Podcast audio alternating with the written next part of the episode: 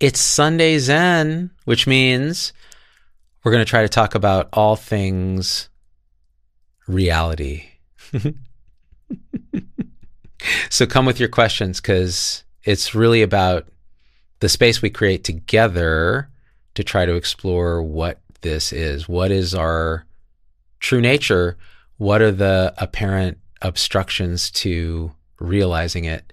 And why does it matter to end suffering for yourself and those around you? So come on in. I see everybody here. Milkfish says, here's a thought for the new year. Wherever you are, there, wherever you go, there you are. Assuming this is true, how can we change ourselves to manifest our desires for the new year? Wherever you go, there you are. How can we change ourselves to manifest our desires for the new year? So, this idea of manifestation is so interesting because it's conceptual. It's a thought, it's a belief, it's an idea. It's kind of infused in this new age kind of everything from the secret, which, you know, and the whole Oprah verse of like, I want to be more successful in this relative life. So therefore, I want to manifest everything that I want. And how can I manifest what I deeply desire?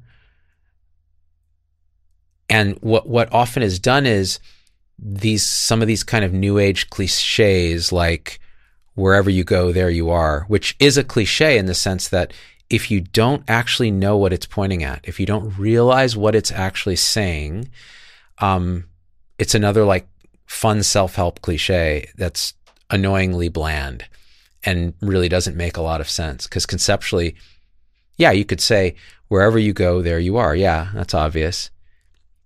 But what that what that cliche is really pointing at is a deeper truth that's beyond manifestation and non-manifestation because manifestation is again it's a thought like what even is that it, it implies so many associated beliefs that are often hidden that we don't recognize like when we talk about manifesting our desires for the new year we assume several beliefs there.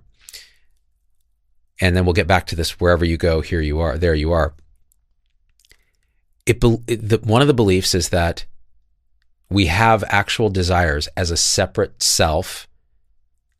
And the second belief is that we can actualize them. In other words, something that we can intentionally do will change reality to something other than it is already going to be or is already now. So that relates directly to wherever you go, here you are. Well, whatever you do, it doesn't matter because you're not doing anything. it's always here, now, this.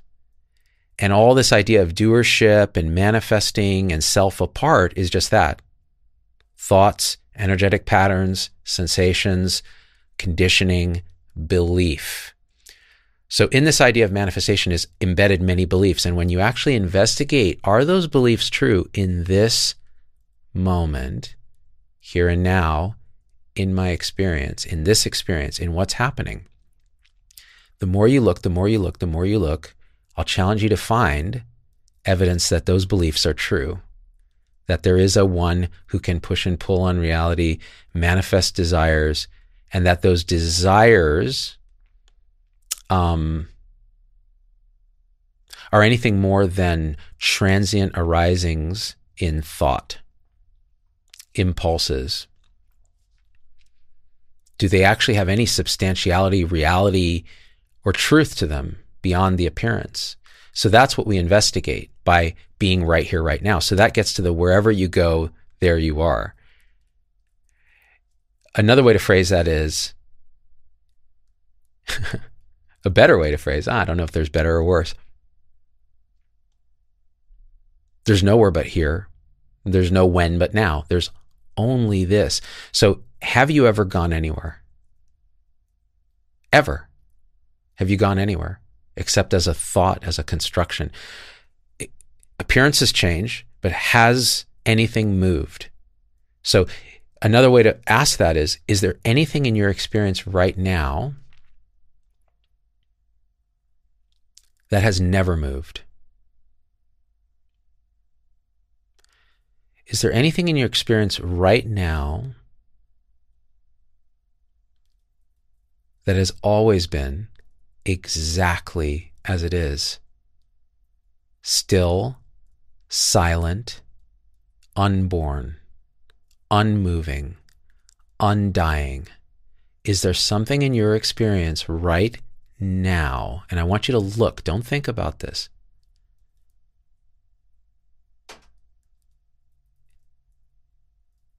Is there some aspect of this that has never moved, that cannot move, that doesn't need to move because it's this? And wherever you go, there you are. Always that.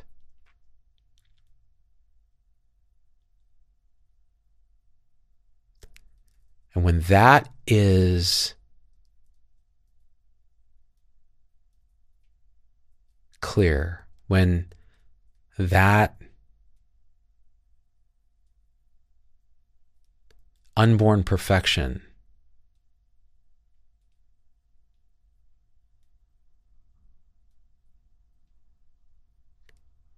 is abided in and actually is felt to be all that is, that is you in the deepest sense.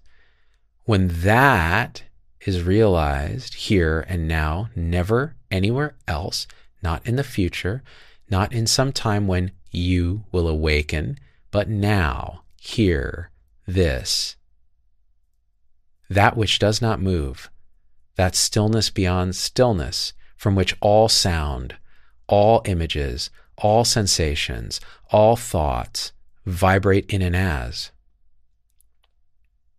are manifestations of and are no other than that perfect stillness.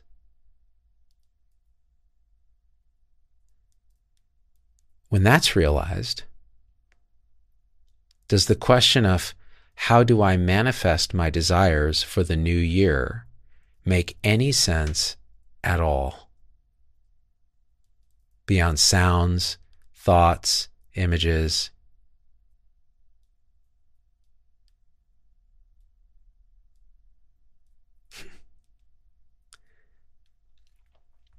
Jhana, if we're present and open, everything, everyone that presents themselves would be our desire. Oh,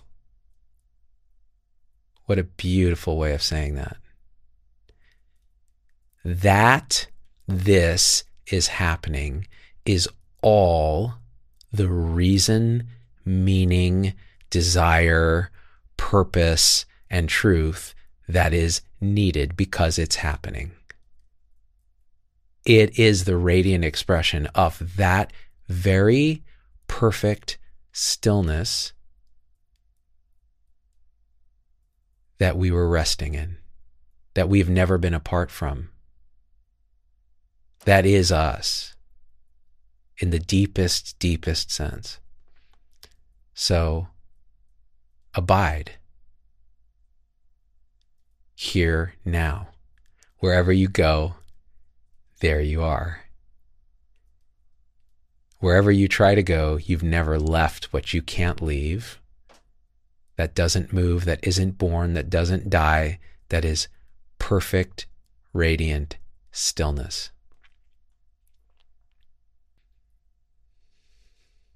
Jacqueline Cuesta, but what about Ananda?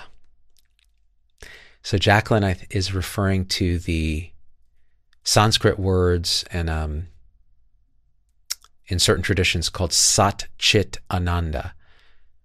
Or one translation would be being, Sat.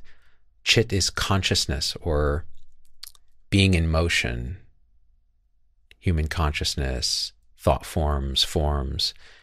And then Ananda is sometimes translated as bliss.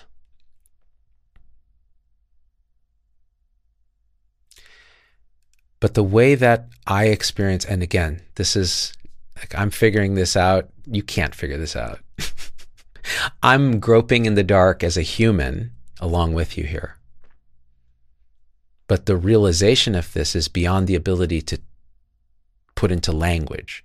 But I'll say my experience of Ananda, Satchit Ananda, is something like this. Something like this. It's not, it can't be this, but I'm going to point in the general direction. So being is that stillness that I was talking about, that thing that you can notice in your experience right now that doesn't move, that's radiantly silent and still,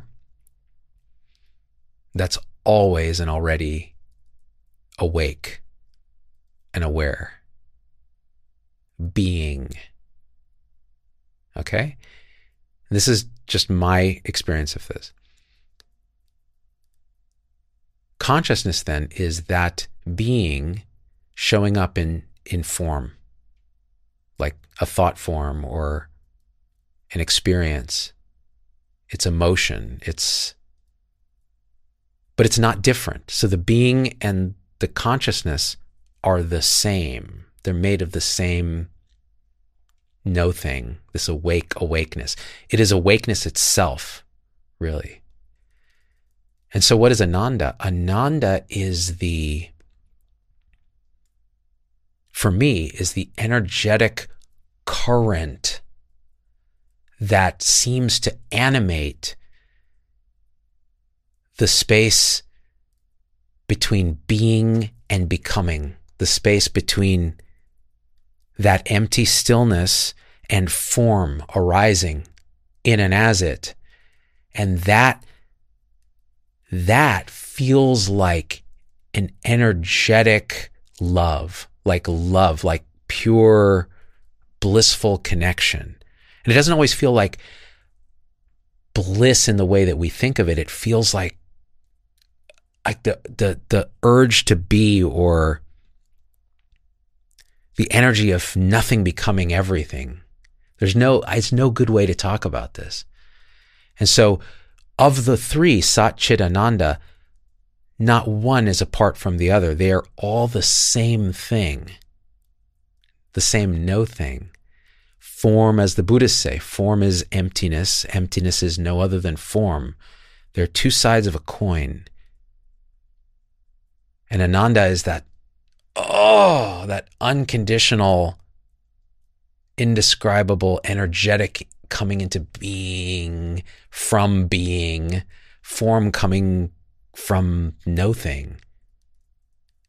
It feels to me like the interface between existence and non existence, like a flux, like a big bang in every moment, because every moment is brand new, completely unique.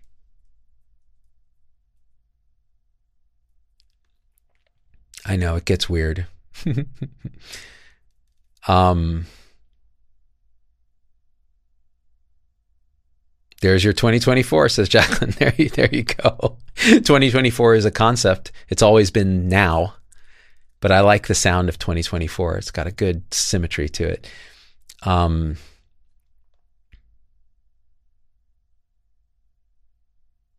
Ashley says, speaking of stillness, I'm staring outside while listening to this and the stillness in the snow falling. So listen to the paradox in that, right? Isn't it beautiful? The stillness in the snow falling. So it's a stillness in motion. It's totally paradoxical because the human mind can only work in either or. It is still or it's in motion. So, what do you mean there's stillness in the snow falling? Go there, go to that paradox and sit in that. The paradox Ashley is pointing at. Sit in that paradox. Like, how can stillness be in motion? How can emptiness be form? And why does it feel like ananda, like bliss? There's no why. There's no answer beyond going directly to look in your experience. What is it that is both still and accommodates all motion?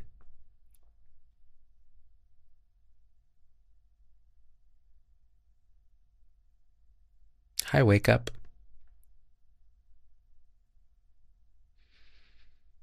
Everything and nothing, Megan. Yeah, that's right. Emily Anderson says, hopefully the Zen moments will help manifest personal and world peace. Well, the entire world is a manifestation of our own delusion, of our own mind identification. The human world is like that. So war is a manifestation of human delusion that we're separate, that we can grasp and avoid. And so you get war. So, what is peace? What is it that the Bible talked about? The peace that passeth all understanding.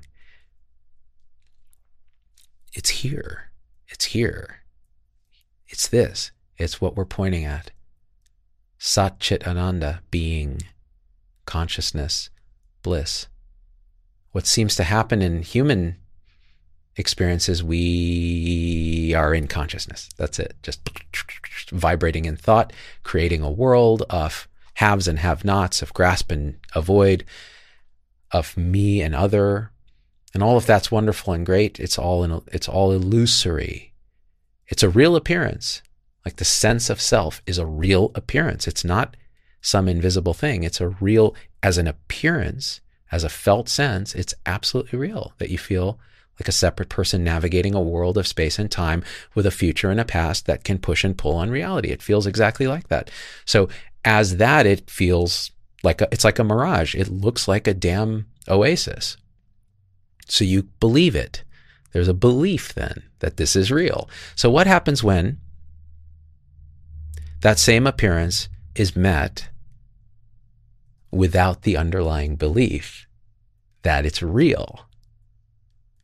When that appearance is met on its own terms as an appearance, well, then you can inhabit this humanity, you can inhabit this world knowingly, consciously, and feel the Sat Chit Ananda of every moment as a human without ever fooling yourself that you really are separate or you really are apart or you really are um, incomplete or you really are broken or you really are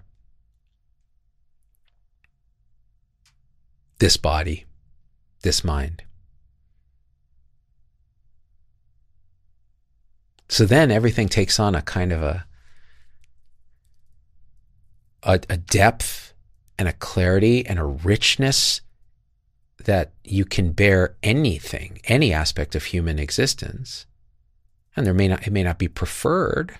There may be aspects of it that it's like, hmm, I'd rather go eat that chocolate than be in jail. But what is happening is accepted fully because there's a knowing, the underlying belief that you, it could have been otherwise or that you can make it otherwise as a separate being seen through. So then the next spontaneous action just happens. And oftentimes that action may be something that apparently looks like it changes the situation. Like you break out of jail with some accomplices and a getaway car and a big explosive bomb like in those Looney Tune cartoons with a little fuse on it that goes and you put it in the jail and then you, you get up in the corner and it blows up. And like the guards get like these crazy like explosive faces where they're not dead, but they're just like all blacked and like hair's all crazy and is blacked a verb? I think it is in porn circles. Um, Quirky Dave, the concept of now or moment, uh, is this not referring to time? Can the now be explained? I find it hard at times to wrap my mind about around it. So, Dave, like, yeah, exactly.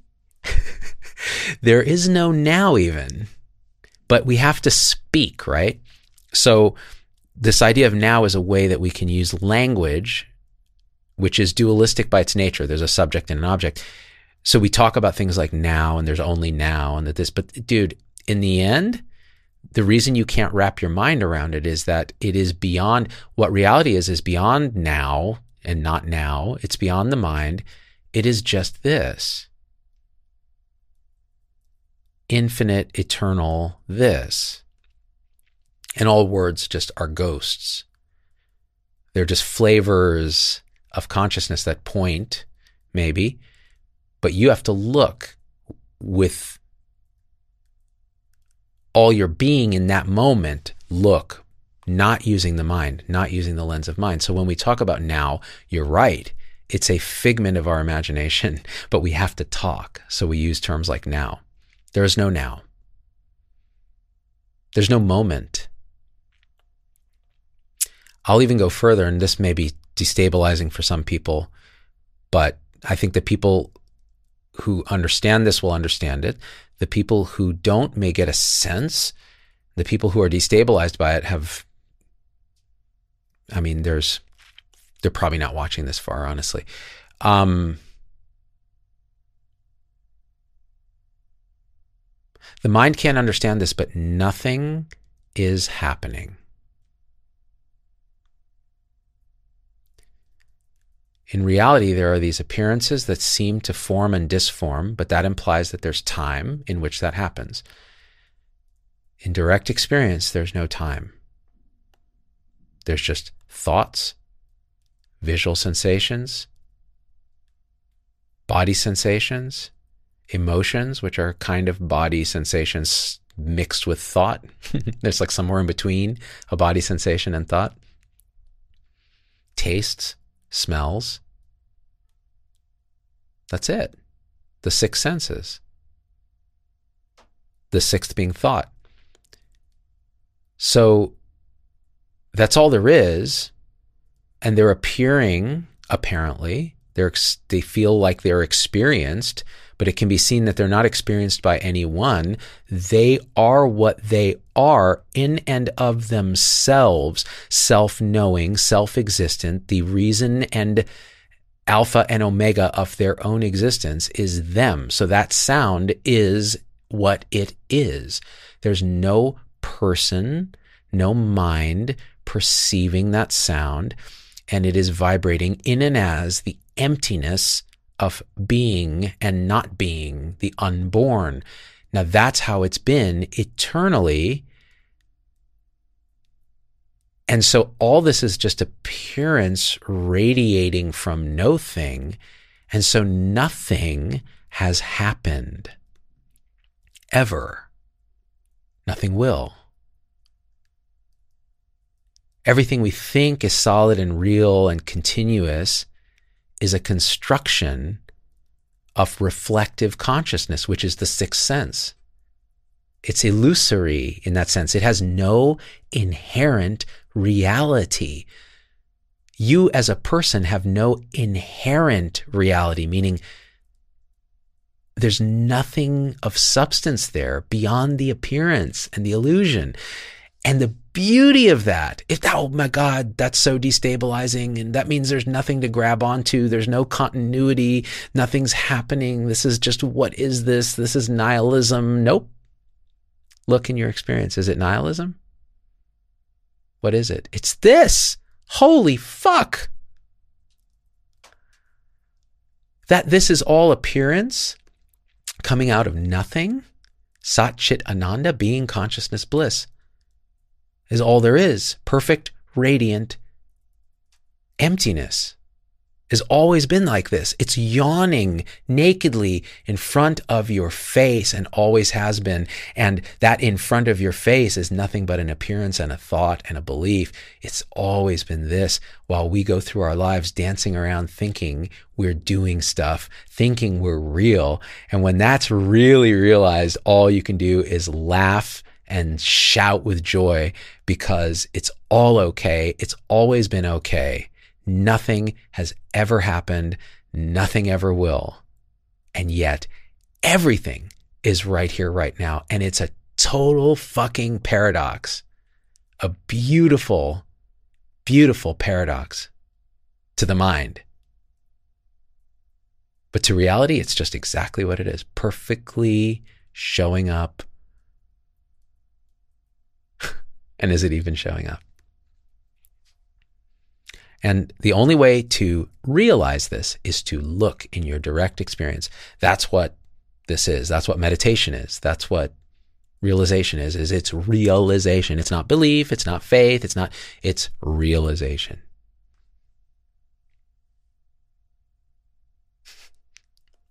Ashley gets it. Thanks, Quirky. Who is Mark here? because someone's oh there's Mark, Mark Grabovac faced uh, with really hard stuff in the moment has made extricating myself from the thought matrix nearly impossible in this moment. Beautifully put, brother.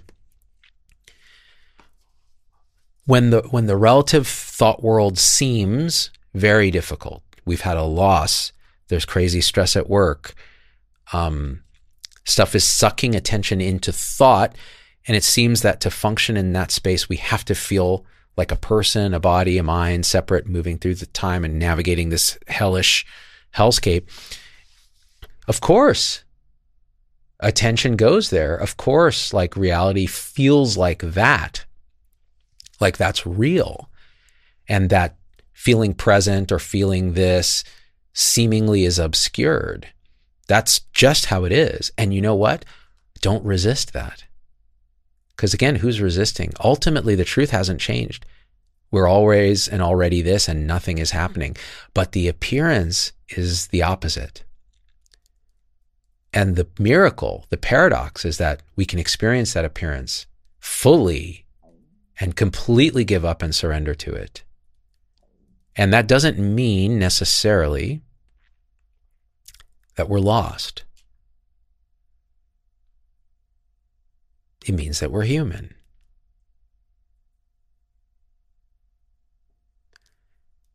As long as we're showing up in this particular vibratory form, that's going to be there.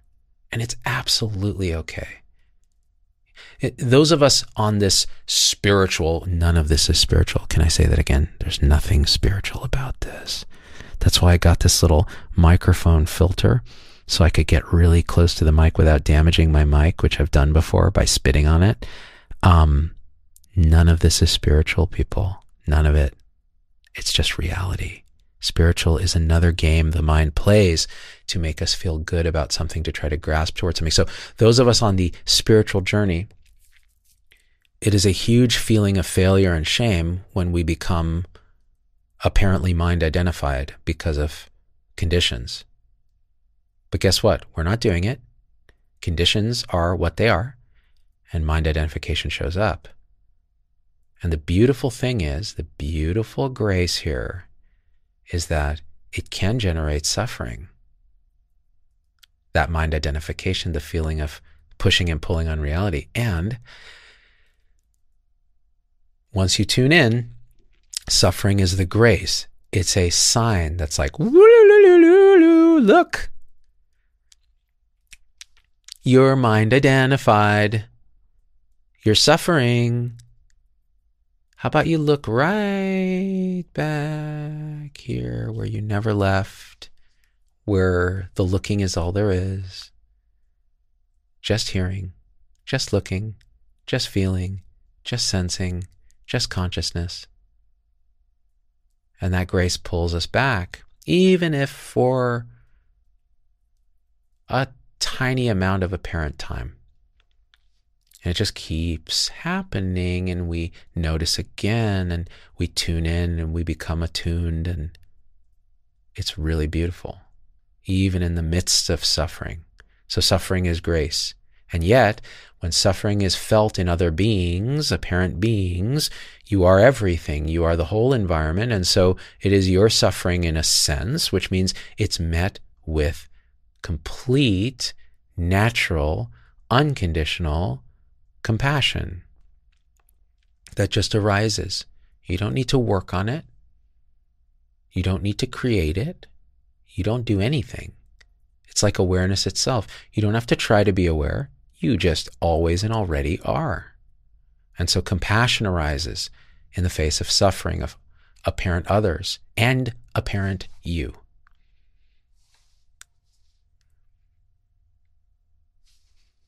Mark says before enlightenment, haul water, chop wood. After enlightenment, haul water, chop wood. Yep, that's it. That's the Zen saying, and it's so true. You still are a human. And this is, I think it's such a harmful paradigm that people are fed by certain ways of teaching, certain teachers, where it's like, you wake up, you get enlightened, you become liberated, and you're perfect. All suffering's gone. You never screw up again.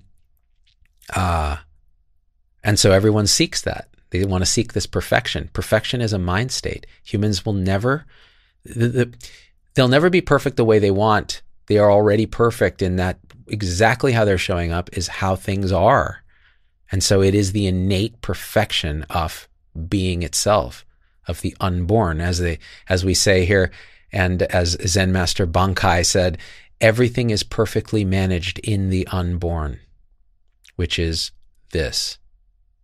We were talking earlier, Quirky Dave, about now being a time and our ways of using language around now. And but really now is just this stillness that passes all human conception, that is the source and substance of all.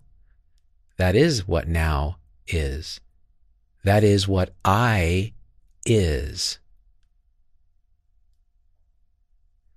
That which we're pointing at is what I is.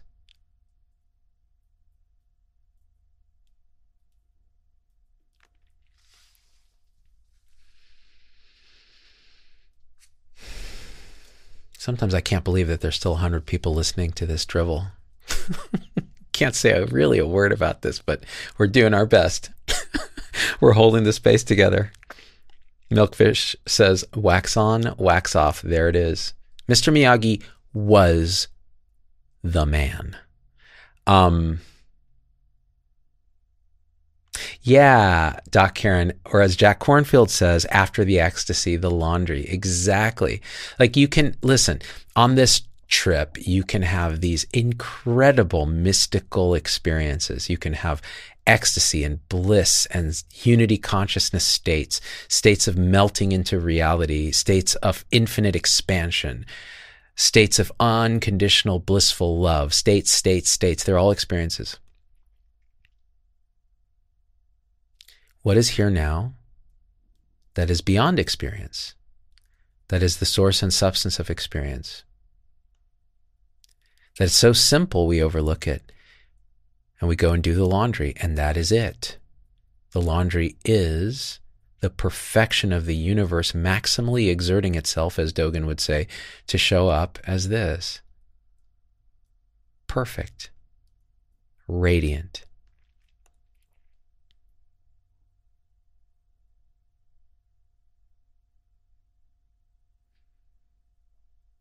Megan says, I want to go to retreat. Retreat is a way of just allowing, it's a willingness to say, okay, I'm not going to play the usual game of distraction. I'm not going to play the usual game of social complicity where I create a imaginary world with others, apparent others together by talking to them, by speaking superficially, by using my device, by doing my taxes, whatever it is that you're doing that distracts you. You're giving yourself permission and willingness, and you're orienting towards not that. You're orienting towards this, this stillness. So, retreat is not something you go to, retreat is now.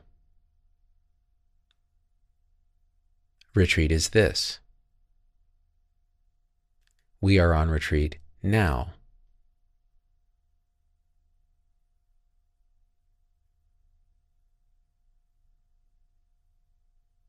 All of us together sharing this willingness, this intention. That's retreat. We just had a five second retreat. We can make it 10 seconds.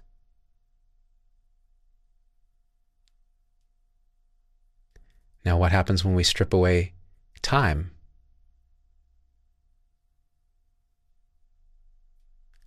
We've eternally been on retreat. Eternally. Because none of this is happening in the way that you think. It's not what you can think. It's not what it's possible to think about.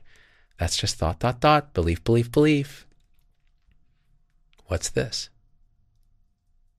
It's that, it's that, it's this, it's this sensation, it's this, it's that. Just that.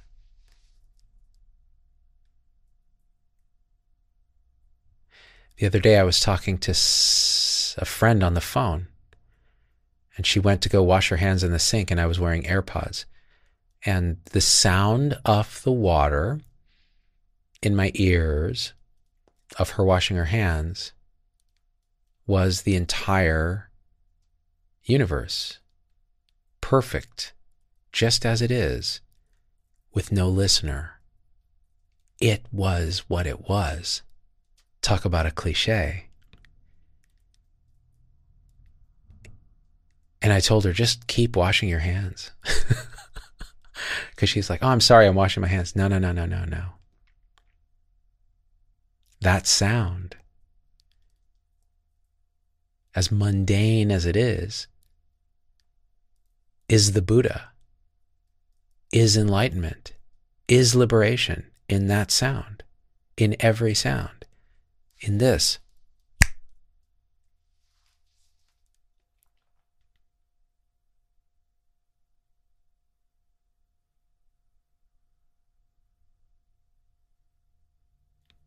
Vicky Doc says, yeah, no difference between going to retreat and retreating. Yes. And there's no difference between retreat and life, honestly.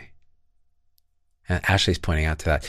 This last retreat, especially, it was like, mm, this is just life. It's just maybe a little more willingness to unplug from all the distraction, but it's really no different.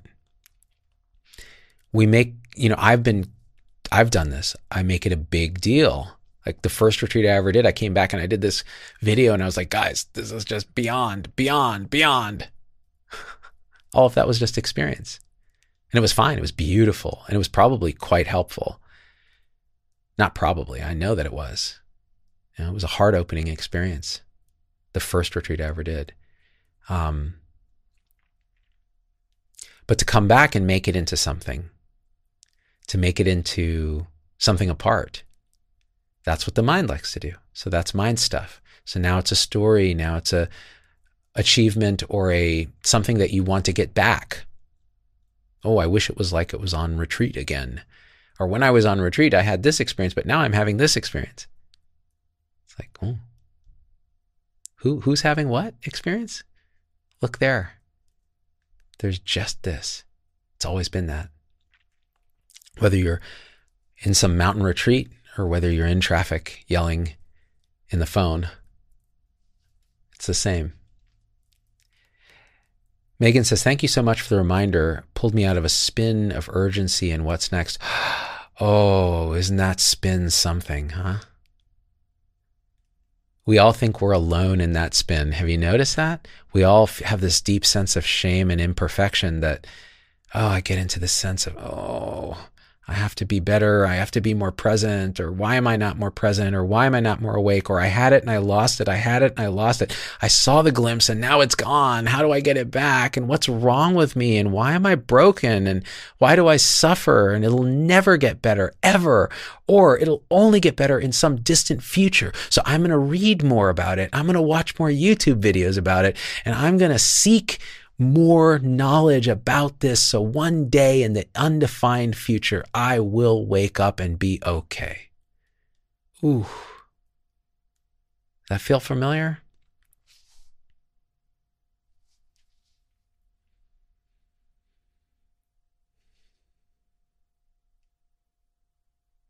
Of course, of course, we would feel that way.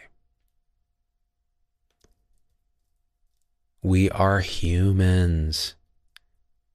We have so much sticky conditioning and momentum of mind identification that we cannot just snap our fingers and make it stop. And that's okay. Forgiveness of the human condition is necessary for surrender to spontaneously happen. And even then, to think that you're forever perfect is nonsense. It's total fabrication of mind. Everything is forever perfect, but that doesn't mean you're going to see that all the time. And that's fine. It's okay. Everything is okay. It really is. It really is. It really is. Really, beyond really, beyond really, beyond okay, beyond okay and not okay, beyond beyond, prior to beyond, prior to and beyond beyond. Hi, Anne. Jesse says, What do you think of Facebook's friend request rules? Or do you think they're being overly restrictive and making socializing nearly impossible? I don't even know what they are. I don't use Facebook. I only use Facebook for my ZDoggMD page. I don't use it personally and haven't for years. I find it to be poisonous.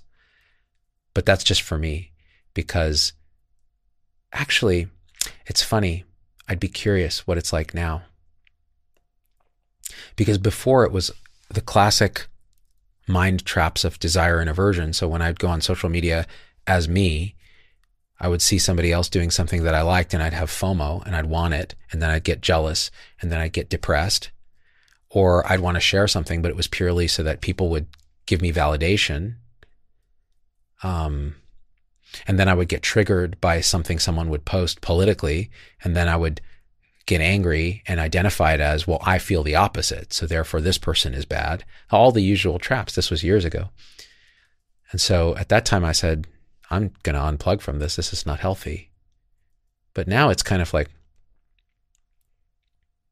it, it, once you kind of see what it is, the root of that reactivity, validation seeking, and you've done, you've sat with these hard emotions, you've sat with shame, you've sat with seeking and you've felt through as much as you can and you've worked on trauma and you've done this kind of thing. Imagine now you can sit there and go, oh, look at that. And the feelings will arise in the body. Like you'll read someone's comment and you'll be like, ah, you feel it in the body. But the reaction just doesn't happen. You'll notice it and go, oh, look at that. You may even be able to describe it. Oh, envy, but it doesn't spiral into a series of thoughts or actions that are in many ways unconscious. And that's the work of this. I mean, that's working on reactivity, which we've done videos on, and Angelo's done videos on, and so on. And so, yeah, I don't know anything about Facebook, but that's my take on social media in general. Is like we could blame social media, but it's really just an expression of our delusional mind and when our mind delusion is seen through, then you can go back and go, oh, yeah, it's just this. It's okay. Hey, look, look what Bob's doing with his backyard. Or, oh, Jane's child got into Harvard. Great. Whatever it is.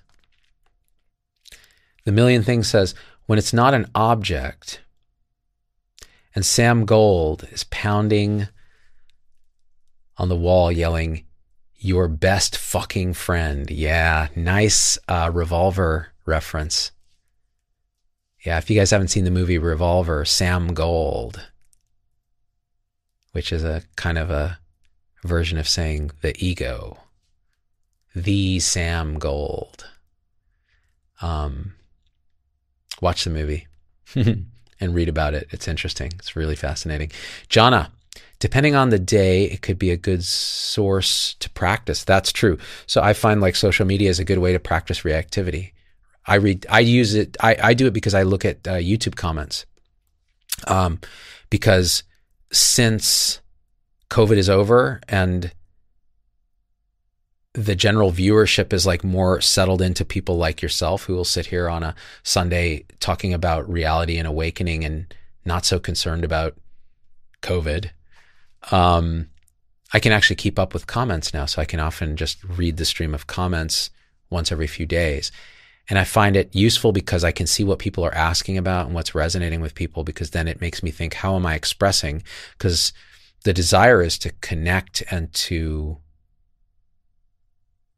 kind of be part of this group that walks each other back home to this and helps each other. So now I read comments with that in mind. And it's not about validation anymore. It's not about avoiding criticism. It's not about getting into fights or doing videos about how this one guy said this and that pissed me off and here's why he's wrong. so when those comments do show up, the comments that are classically triggering, and they show up all the time, and it's usually like some old video that I did, like Gert von dem Busch or von dem, whatever the heck his name was, talking about how COVID vaccines are going to kill us all and make more deadly variants, which they did not. Um, but people who are invested in this vaccine topic watch that video and they're like, You are wrong about everything. And I'm like, You're right. We all are. We're not right about anything because there's no absolute right in the relative world. There's relative rights. Um, but even then, it's all story. And that's how I felt when I made that video, and it was accurate. I think still, but even if it wasn't, so what? At this point, it's like, so what? But the commenters are really fixated. They're quite fixated on taking this stance, like blah, blah, blah. So they'll say things, and classically, they might be quite triggering because they're attacking you personally, or they're using ad hominems, or attacking your intelligence, or more triggering, actually, uh, here would be they're saying something that's just simply not scientifically correct. Like, see, this guy was right and you were wrong because of X. And the truth is, that desire to be right is so strong, especially in certain personalities. Um, and so, in my personality, in the personality of the person who made that video, like you want to be right. Even though we're talking about alt middle and all perspectives are somewhat right, you want to be as right as possible. So when someone says you're wrong and then you read why they're saying it, you can get triggered and go, but that's not true. Or according to my understanding, that is just simply here's, and your mind will go to all the 20 reasons that that person is wrong. And then the desire of reactivity is to go and write a response or to make a video response or to f- at least entertain the response in your head to make yourself feel better. You see how that works? So here's the trigger.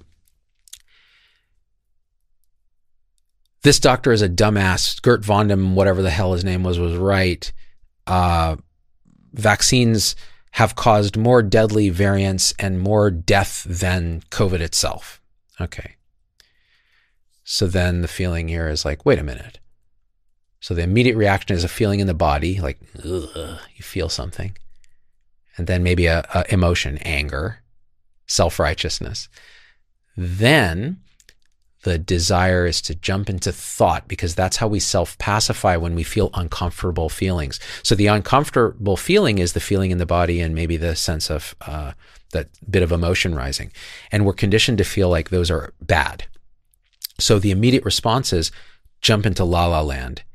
So in your mind, you think of all the different ways that that person is wrong, why you're actually right, why they're an idiot, so on and so forth. And you live in that thought space, generating this friction. And that friction is called suffering.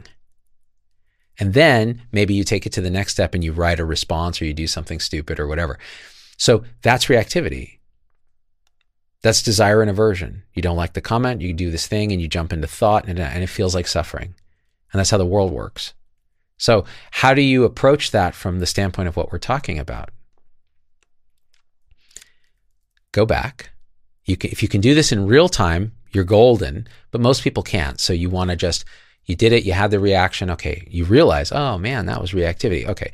So now use that same trigger and generate it in your mind and go, okay, here's the comment. Ooh, and you feel it right away in the body, right there. See if you can sit with just that discomfort. In the gap between feeling the discomfort and the whole thought storm and the whole reactivity cascade. And you can do games like trying to formulate what it is that's triggering it, and that way you can allow it to re trigger.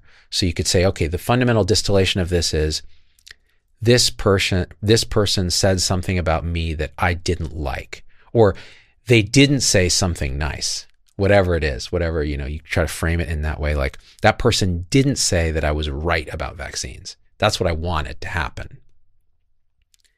And what actually happened? They said I was a dumbass and wrong about vaccines and I'm killing people.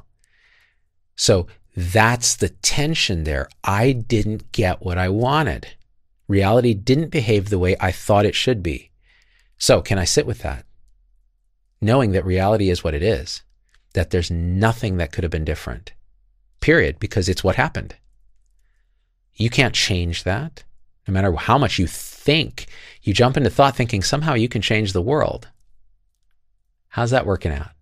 So then you just sit with it. Go, okay, do I need to do anything? Is there anything I need to do about this feeling that arises? And forget you'll try to go into thought and go, but he was wrong for all these reasons. Oh, yeah. And there is no reason for me to respond because he's an idiot in his basement. That's not what you're doing here. That's thought. What you're doing is feeling the trigger fully in the body and sitting with it until there's a realization that there's nothing in your immediate experience that says you need to do shit about that. That is just what it is and sit with it. And if you do that enough, something really interesting can happen, which is the reaction, the reactivity tendency can stop.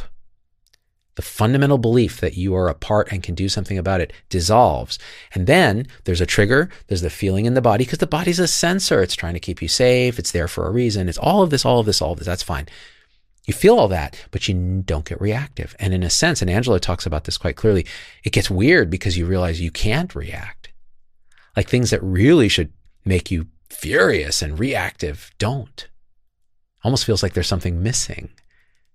And that missing thing is the lack of equanimity. So now there's equanimity and everything changes. So yeah, social media can be phenomenally helpful for that. It can be a gift if it's seen in that way and we're not lost in the sauce. Is Doc Vader spiritual, John? Well, he does meditate. He has his meditation egg. Um, he does believe in the force. It's not about a belief. He's experienced the force. He's realized the force. So he's a practitioner. What's interesting about Vader is he has a spiritual ego. So he had all this realization. He was very powerful in presence. He is conceived by the Force, as are we all. But he let that power, what happened was his mind actually saw it. The mind is so sneaky, the ego is so sneaky.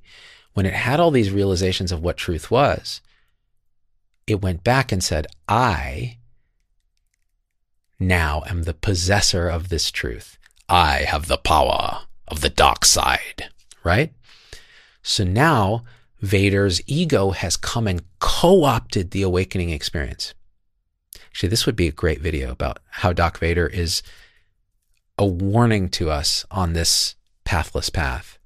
Because what happens then is he notices, woo, yeah, presence is very powerful. And this kind of stillness can be a great power. And you may even have literal powers like being able to feel other people's emotions and understand what they're thinking and this kind of thing because of the degree of presence and connectivity with human consciousness and this.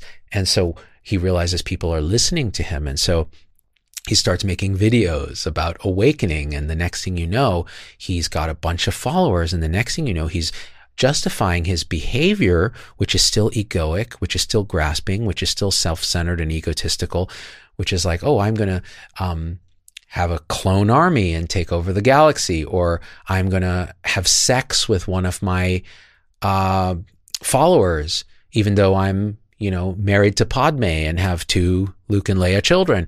Like these kind of things. This happens again and again and again when the ego co ops this whole thing. And it will do it if there isn't continued vigilance, discernment, and people around you that can tell you you're being a dickhole.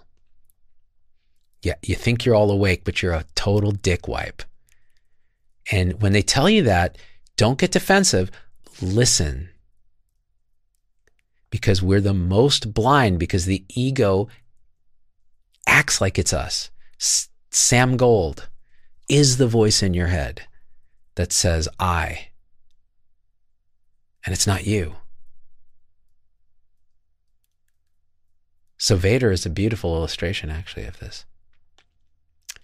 Yuri says, uh, when I clear saw one small reactivity, it opened a pathway to notice that momentum before reactivity where I can acknowledge. That's the thing. Once you start to see it, then you notice, oh, here's the trigger. Ooh, I feel it in the body. Oh, look at that. That would have led to this cascade. And sometimes the cascade happens and you notice it mid cascade and go, ooh, I'm trapped in the reactivity cascade.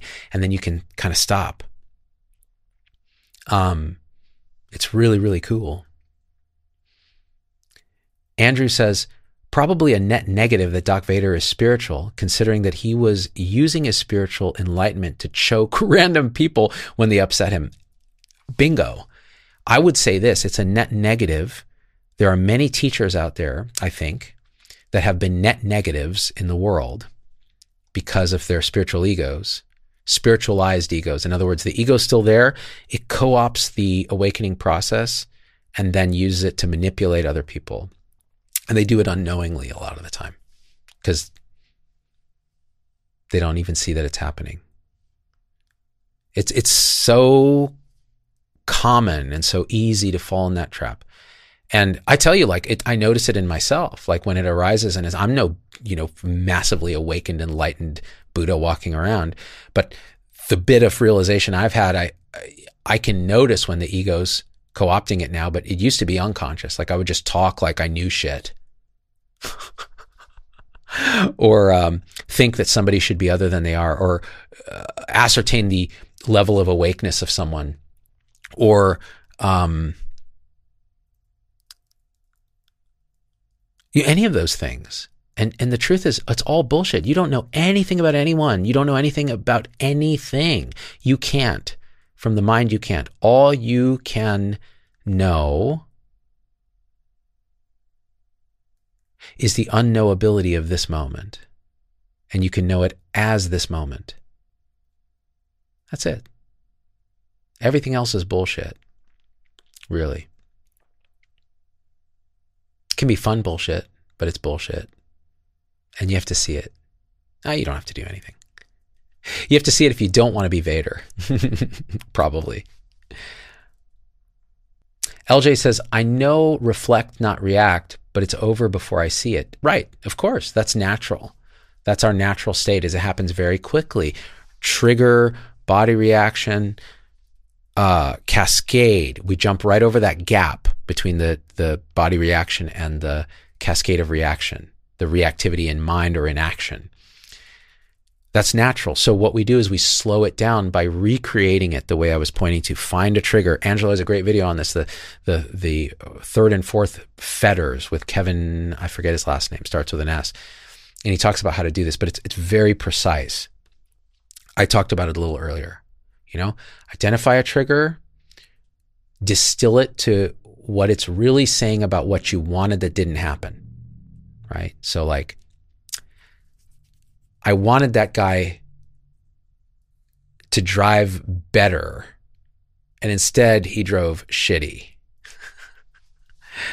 and so, okay, so then you feel the what that's like in the body and it's like this uh, and then you can tell when what the reactivity is going to be so then you try to sit with just the feeling in the body sit in that gap and then look is there anything here that tells me I need to react?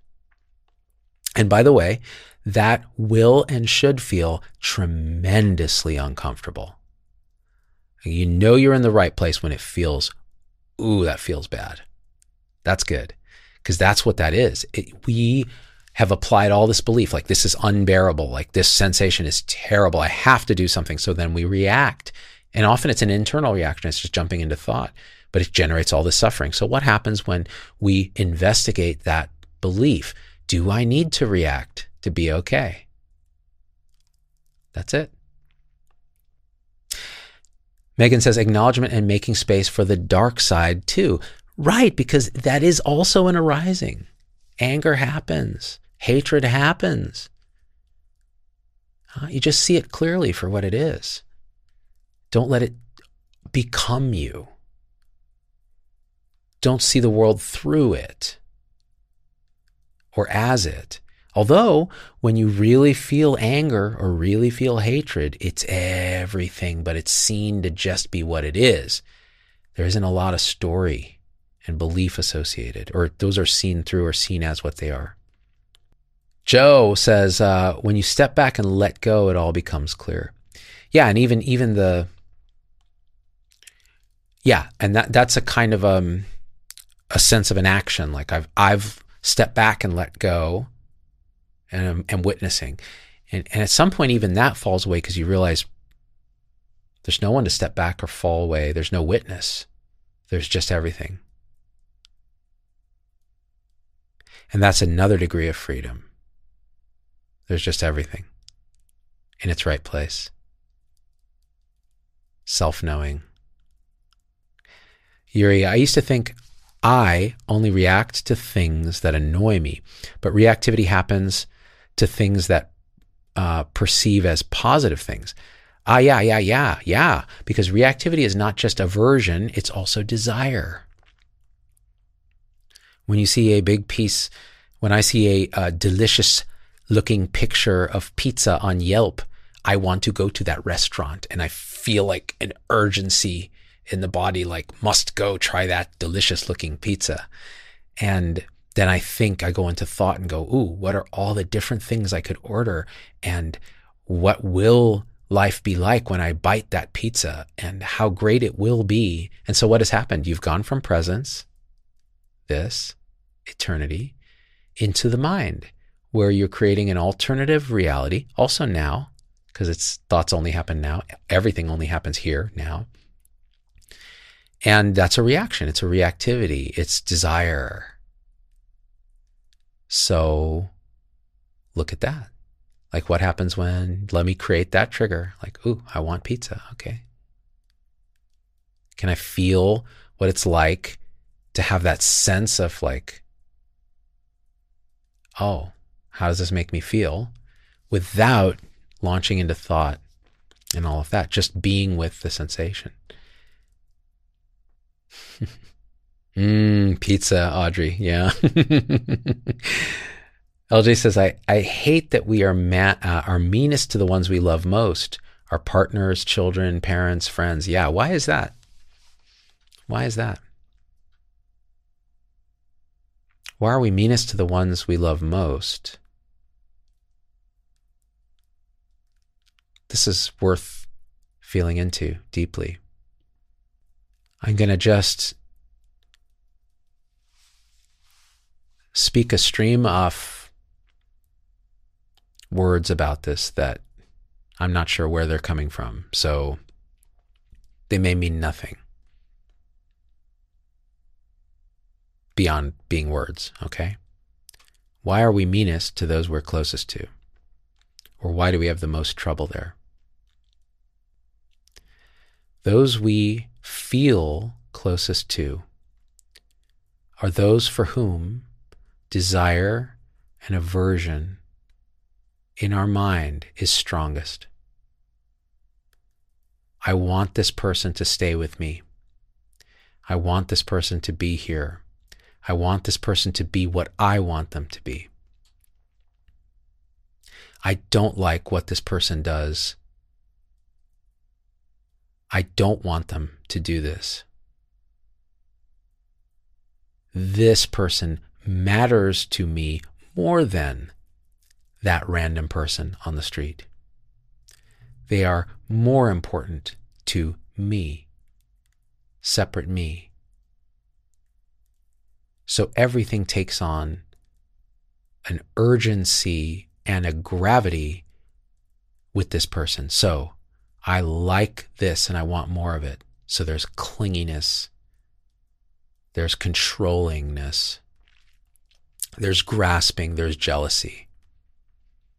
I don't like this, and they're important to me. There's meanness, there's criticism. And then there's this this person matters to me the most. So I can't let them see who I really am because if they saw that, they would leave. So I make distance. I hide behind masks. I have a fear of intimacy a fear of closeness, a fear of abandonment. I don't want them to leave, so I create scenarios where I think they won't leave because I'm doing these things, but in fact, I'm pushing them away. I'm ashamed of who and what I am, and I don't know why, because it's a shame that I won't even look at. And so I create distance and walls and inauthenticity with people who are closest, that have in my mind the most gravity and the most at stake. So I'm the most careful. And all of this adds up to desire and aversion and reactivity, an inability to look inwards at our deepest pain and be authentic, inability to feel emotion as it is, to address and work through trauma. And so those closest to us are the ones who will trigger the most powerful responses and reactivity. And so now, can you feel into why this work that we do is more important than anything else you can do for those around you, especially those closest to you? Because when we see clearly through that, we open up in an authentic way with unconditional love from a place of non reactivity and acceptance. Melissa says, crying, just came out of a 35 year highly abusive relationship after almost dying. Took me two years to understand why someone who said they loved me so much could be so cruel. Head knows, but my heart. Hmm. This is the violence of mind identification, of everything I just pointed at. This is how it can show up. And it is not, it is in so many ways, it's completely the innocent result of our absolute innate confusion as to who and what we are. And when that happens, this is inevitable. And I'm so sorry that you went through that. And I'm sorry too for your partner because that is a distinct form of suffering, of that kind of grasping and violence. It comes from a deep suffering too. And that's not justifying it. That's just saying our condition of mind identification generates all the conditions that lead to this. And until we see through it,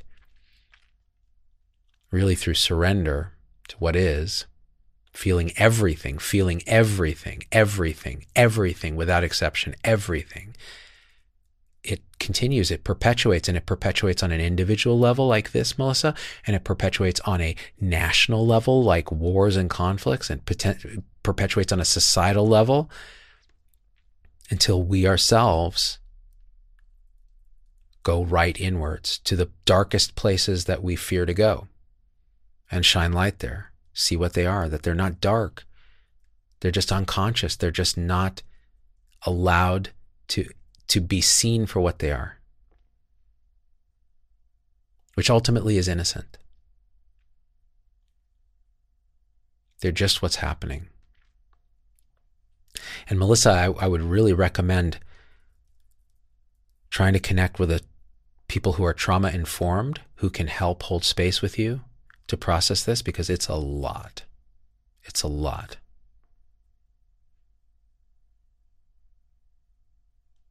And just being told, oh, sit with it. Mm-mm.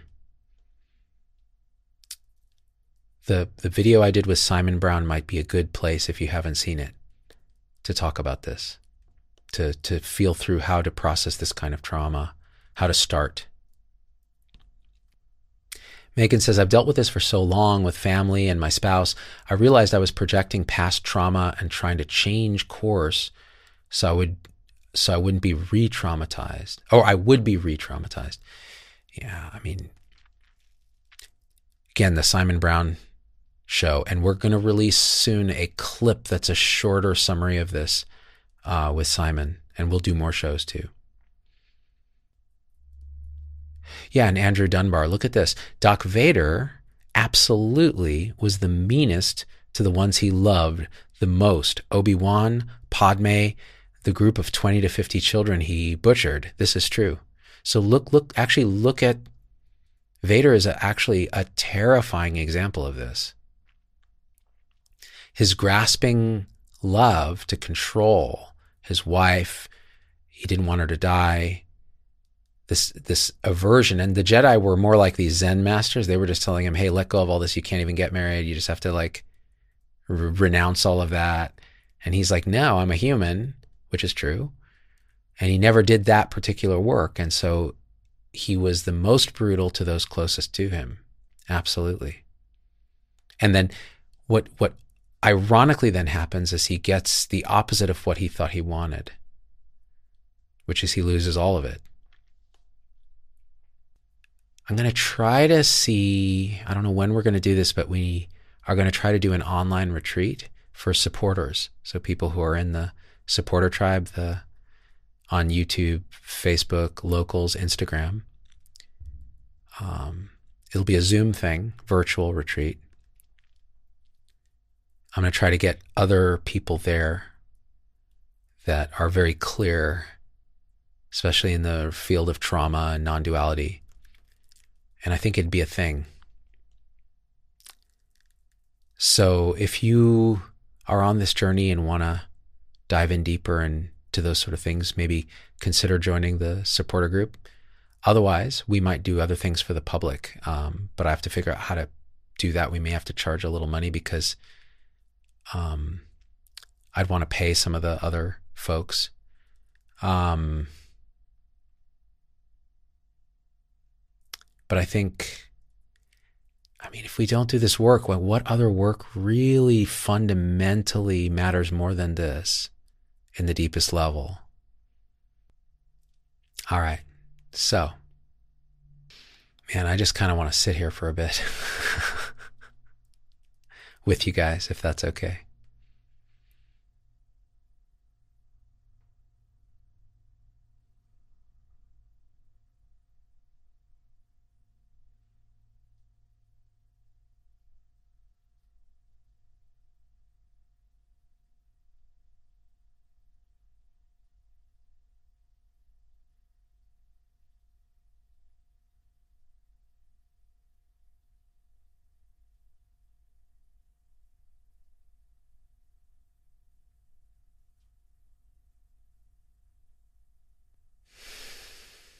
All right.